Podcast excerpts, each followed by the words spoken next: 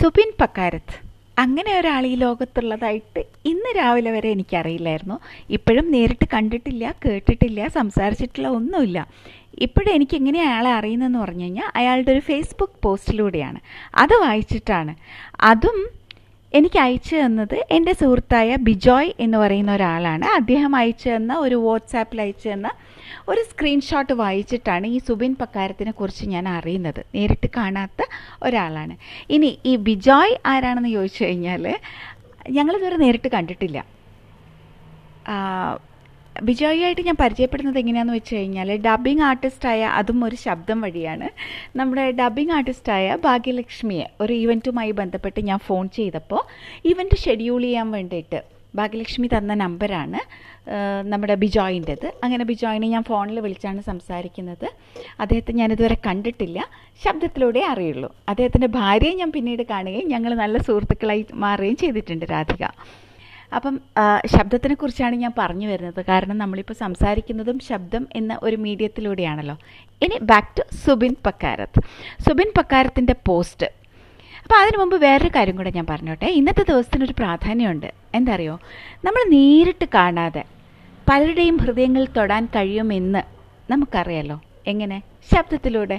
അപ്പം അങ്ങനെ ശബ്ദത്തിലൂടെ ഒരുപാട് ഹൃദയങ്ങളിൽ തൊടാൻ കഴിഞ്ഞ റേഡിയോ എന്ന മാധ്യമത്തെക്കുറിച്ച് നമുക്ക് എല്ലാവർക്കും അറിയാം. കേരളത്തിലെ ആദ്യത്തെ പ്രൈവറ്റ് FM സ്റ്റേഷനായ റേഡിയോ മാങ്കോ 91.9 ഇന്ന് 13th ബർത്ത്ഡേ ആണ്.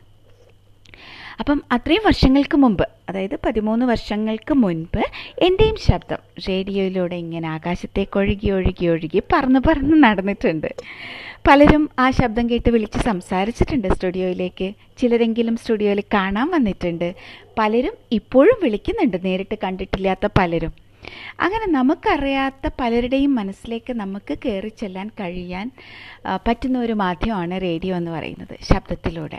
അപ്പം നമ്മൾ ശബ്ദത്തെക്കുറിച്ചാണ് പറഞ്ഞു വന്നത്. അതായത് ശബ്ദം എന്ന് പറയുന്ന ഒരു മീഡിയത്തിൻ്റെ ഒരു ഇമ്പോർട്ടൻസ് പറയാൻ ശ്രമിക്കുകയായിരുന്നു ഞാൻ. ഭാഗ്യലക്ഷ്മി എന്ന് പറയുന്ന ഡബ്ബിംഗ് ആർട്ടിസ്റ്റ്, അവരിലൂടെ ഞാൻ പരിചയപ്പെട്ട ബിജോയ്, ബിജോയിൻ്റെ ശബ്ദം, അതിലൂടെ വന്ന ഒരു വാട്സാപ്പ്, ബിജോയിൻ്റെ ഒരു വാട്സാപ്പ് പോസ്റ്റ്, ഒരു ഫേസ്ബുക്ക് പോസ്റ്റിൻ്റെ സ്ക്രീൻഷോട്ട്, ആ സ്ക്രീൻഷോട്ട് എഴുതിയ സുബിൻ പ്രക്കാരത്ത് എന്ന് പറയുന്ന ആൾ. ഇനി സുബിൻ പ്രക്കാരത്ത് എന്ന് പറയുന്ന ആൾ ഫേസ്ബുക്കിലിട്ട ആ പോസ്റ്റ് എന്താണെന്ന് ഞാനിപ്പോൾ ഒന്ന് വായിക്കാം. അത് വായിക്കുമ്പോൾ സ്നേഹം കൊണ്ട് എൻ്റെ കണ്ണുകൾ നിറയുന്നുണ്ട് ശരിക്കും പറഞ്ഞു കഴിഞ്ഞാൽ. അദ്ദേഹത്തിൻ്റെ പോസ്റ്റ് ഇങ്ങനെയാണ്, ഞാൻ വായിക്കാം. റേഡിയോ മാങ്കോ കേട്ട് തുടങ്ങിയ കാലത്ത് മിനി എന്നോ മറ്റോ പേരുള്ള ഒരു ചേച്ചിയുടെ വോയിസ് ഭയങ്കര ഇഷ്ടമായിരുന്നു. മിക്കവാറും ദിവസം രാവിലെ എണീറ്റ് വരുമ്പോൾ തന്നെ അവരുടെ ശബ്ദമായിരുന്നു കേട്ടുകൊണ്ടിരുന്നത്. ഇപ്പോൾ അവരില്ലേ, ഒന്നോടെ ആ ശബ്ദം കേൾക്കാൻ ഒരാഗ്രഹം.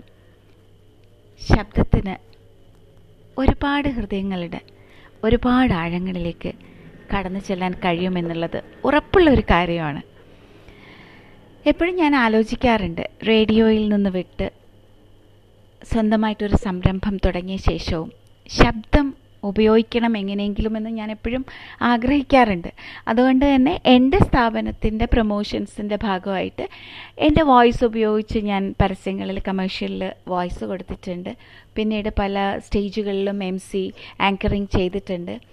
പിന്നെ അതേപോലെ വാട്സാപ്പിൽ ചെറിയ ചെറിയ വോയിസ് നോട്ട്സ് ഇട്ടിട്ടുണ്ട്. അപ്പോഴാണ് ഈ പോഡ്കാസ്റ്റ് എന്ന് പറയുന്ന ഒരു മീഡിയത്തെക്കുറിച്ച് ഞാൻ കേട്ടത്. പ്രത്യേകിച്ച് ഈ COVID-19 തുടങ്ങിയ ആ സമയം മുതൽ ഒരു പോഡ്കാസ്റ്റ് ചെയ്യണമെന്ന് ആഗ്രഹിച്ച് 6 മാസം അറിയാതെ അങ്ങനെ ടക്ക് ടക്ക് ടക്ക് എന്ന് പറഞ്ഞിട്ട് കടന്നു പോവുകയും ചെയ്തു.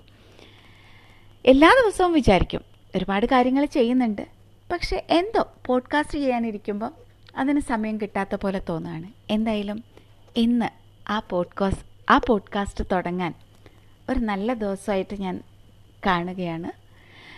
അതിന് എന്നെ എന്താ പറയുക, പോഡ്കാസ്റ്റ് തുടങ്ങാൻ എന്നെ തോന്നിപ്പിച്ച സുബിൻ പ്രക്കാരത്തിന് ഒരുപാട് നന്ദിയുണ്ട്, ഇതുവരെ കണ്ടിട്ടില്ലെങ്കിൽ കൂടിയും. ഇനി ഈ പോഡ്കാസ്റ്റിൽ ഞാനും നിങ്ങളെ കൂടെ ഉണ്ടാവും. എൻ്റെ പേര് മിനി.